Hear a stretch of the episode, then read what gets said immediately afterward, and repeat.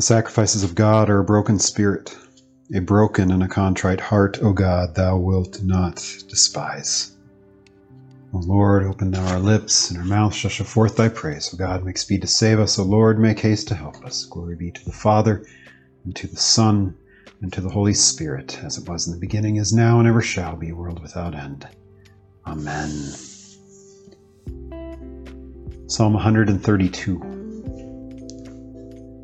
Rise up, Lord. Come to your resting place, you and your powerful ark. May your priests be clothed with righteousness, and may your faithful people shout for joy. For the sake of your servant David, do not reject your anointed one. The Lord swore an oath to David, a promise he will not abandon.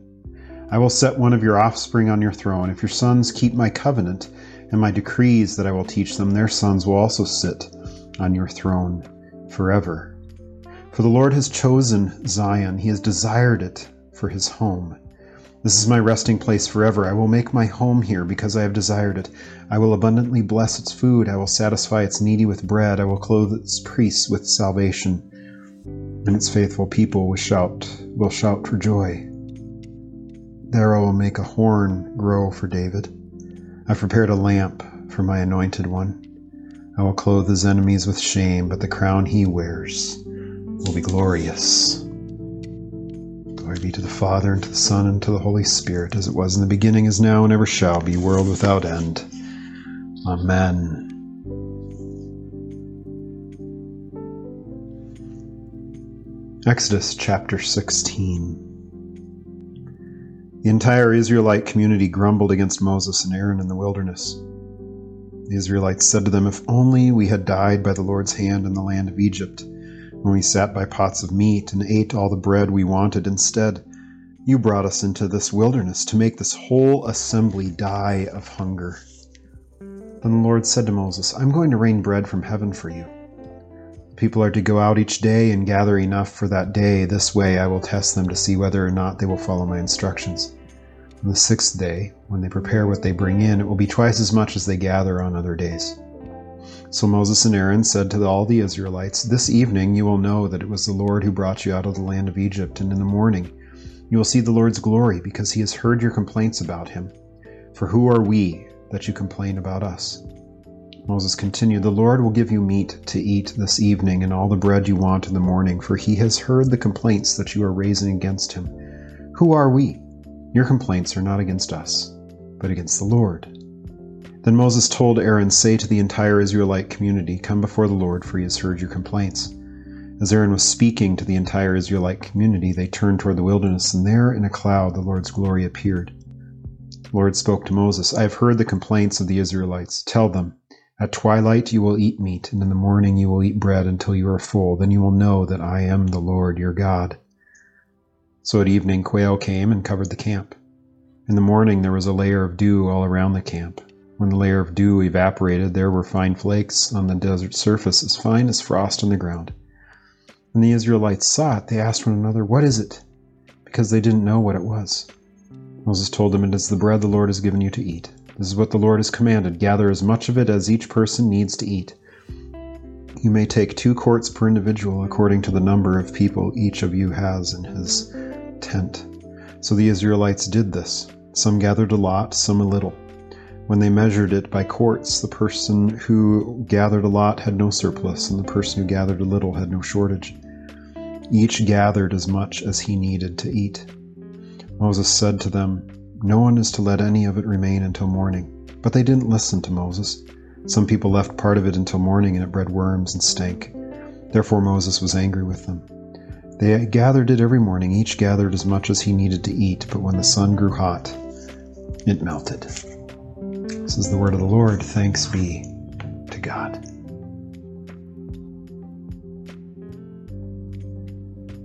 Our second reading is from Acts chapter 2.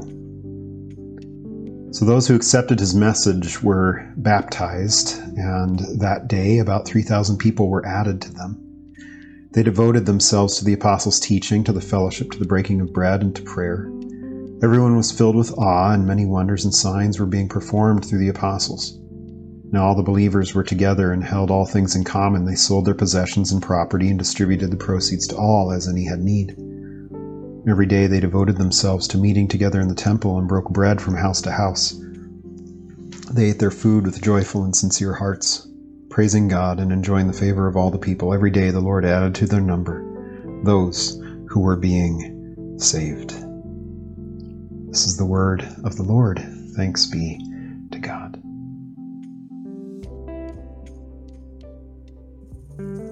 Holy Gospel according to John, the 6th chapter.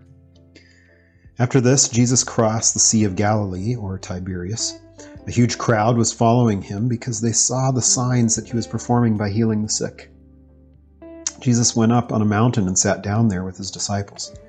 Now the Passover, a Jewish festival, was near, so when Jesus looked up and noticed a huge crowd coming toward him, he asked Philip, "Where will we buy bread so that these people can eat?" He asked this to test him, for he himself knew what he was going to do. Philip answered him, 200 denarii worth of bread wouldn't be enough for each of them to have a little. One of his disciples, Andrew, Simon Peter's brother, said to him, "There's a boy here who has 5 barley loaves and 2 fish, but what are they for so many?" Jesus said, "Have the people sit down." There was plenty of grass in that place, so they sat down. The men numbered about 5,000. Then Jesus took the loaves, and after giving thanks, he distributed them to those who were seated, so also with the fish, as much as they wanted. When they were full, he told his disciples, "Collect the leftovers so that nothing is wasted." So they collected them and filled 12 baskets with the pieces from the 5 barley loaves that were left over by those who had eaten. When the people saw the sign he had done, they said, "This truly is the prophet who is to come into the world." Therefore, when Jesus realized that they were about to come and take him by force to make him king, he withdrew again to the mountain by himself. This is the gospel of the Lord. Praise to you, O Christ. Well, welcome to the 3rd week of Lent. We are on our way towards the 4th Sunday in Lent, and these are the readings for this coming Sunday. We'll actually have another festival this week on Friday. It's the Festival of the Annunciation and my little girl's birthday, and so we'll have a podcast or video for that as well. But it's interesting that it's Lent, and it seems like, I think it's been basically the historical nature of Lent that we tend to always have the feeding of the 5,000 during Lent. And I always thought it was weird, right? I always thought it was weird because Lent is supposed to be this time in which we are to be looking into ourselves. We're supposed to be looking at our sin. We're supposed to be looking at the graciousness of God. We're supposed to be looking at all of these things. And you get to this reading and you start to wonder, well, what in the world does this have to do with Lent?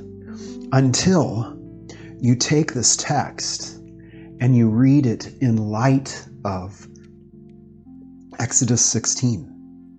And the giving of the manna. We just read that, right? It was our first reading. And here we hear the reason why God is going to do this, right? So it begins with the Israelites complaining to the point that they would rather go back into slavery. They would have rather stayed in Egypt where they were barely surviving. They were crying out to God for deliverance.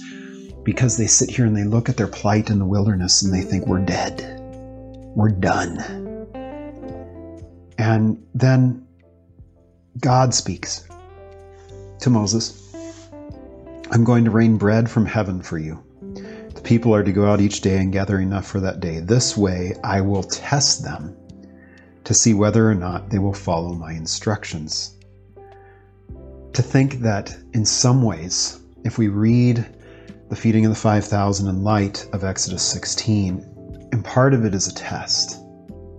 Part of it is a test to see how well the people are listening to Jesus, right? Because he comes as a preacher. That's the reason why he comes, to declare good news from God to people, to declare peace, to be an extension of the angels at his birth. Peace on earth and goodwill towards men. to declare that to people, to see how they would handle that. And part of that is God's intervention into the needs of people, into the world, to see if we'll actually notice that it's God who provides for us. And so the people, right, the last verse there in verse 15 of John 6 says, well, Jesus knows that they're wanting to take him by force to make him king. And he's not one to be taken by force to be made into a king. He's king already. So he goes away to a mountain. Well, it's interesting that all throughout the Exodus, God is found on mountains, right?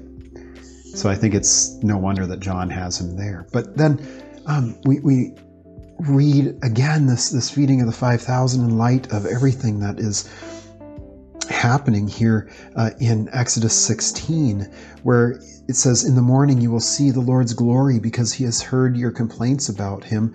For who are we that you complain about us? The Lord will give you meat to eat this evening and all the bread you want in the morning, for he has heard the complaints that you are raising against him. Your complaints are not against us, but against the Lord. And so Moses brings them a hard truth, but says, you're going to see the glory of the Lord. You're going to see the Lord doing a thing. And that's the same thing that happens here in John 6. With the feeding of the 5,000. The feeding of the 5,000 is basically the only miracle that happens in all of the Gospels apart from the resurrection of Jesus. And John does a wonderful job of explaining the necessity of this miracle, where it starts with the actual story, right? Where Jesus goes up on the mountain, he sees the people coming, he has compassion on them, and then he starts quizzing his disciples, knowing what he was going to do, but he says, how are we going to feed them? They need food. We're out in the middle of nowhere. There's no 7-Eleven or Speedy Mart around for us to go and get a roller dog and a big gulp, right? And so he needs to be able to do something for these people to showcase his glory.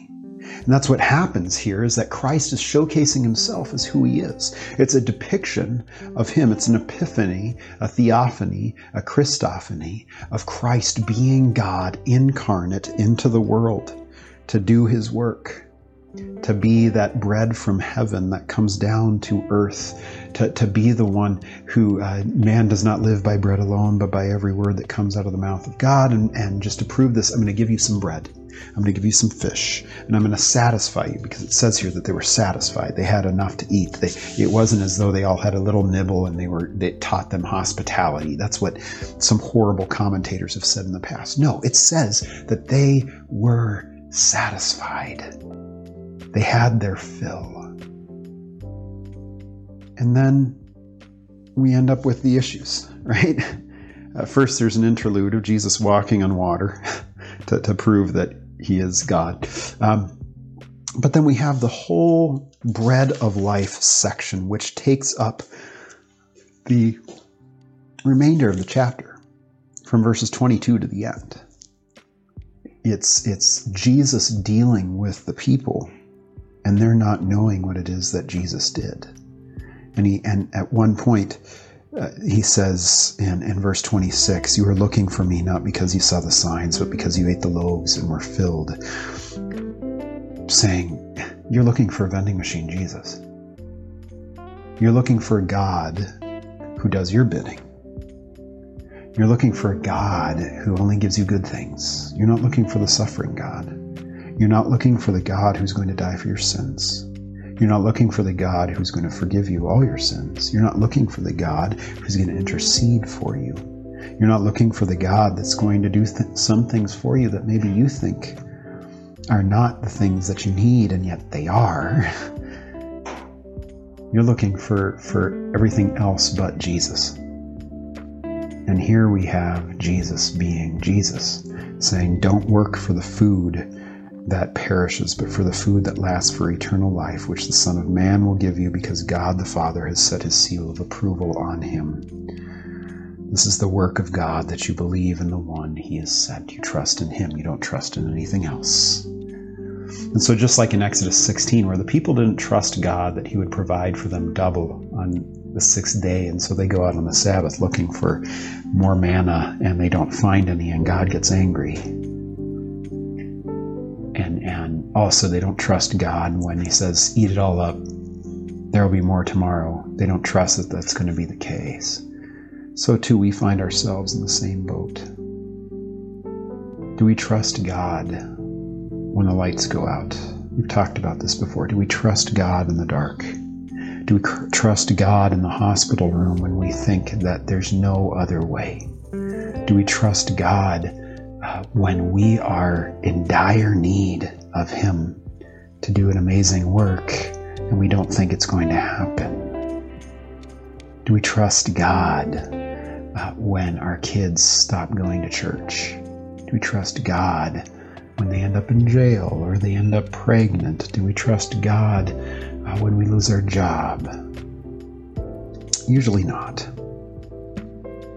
which is why Jesus came. He came because we don't trust.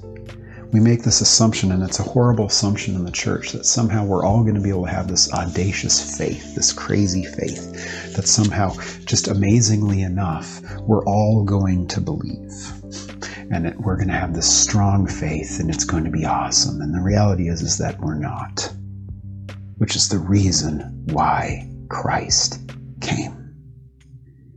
If anything, what the story from Exodus 16 and from John 6, and then we also see it in like our psalm and the Acts readings, is that it is the work of God that causes us to believe. It's the work of God that causes us to trust Him.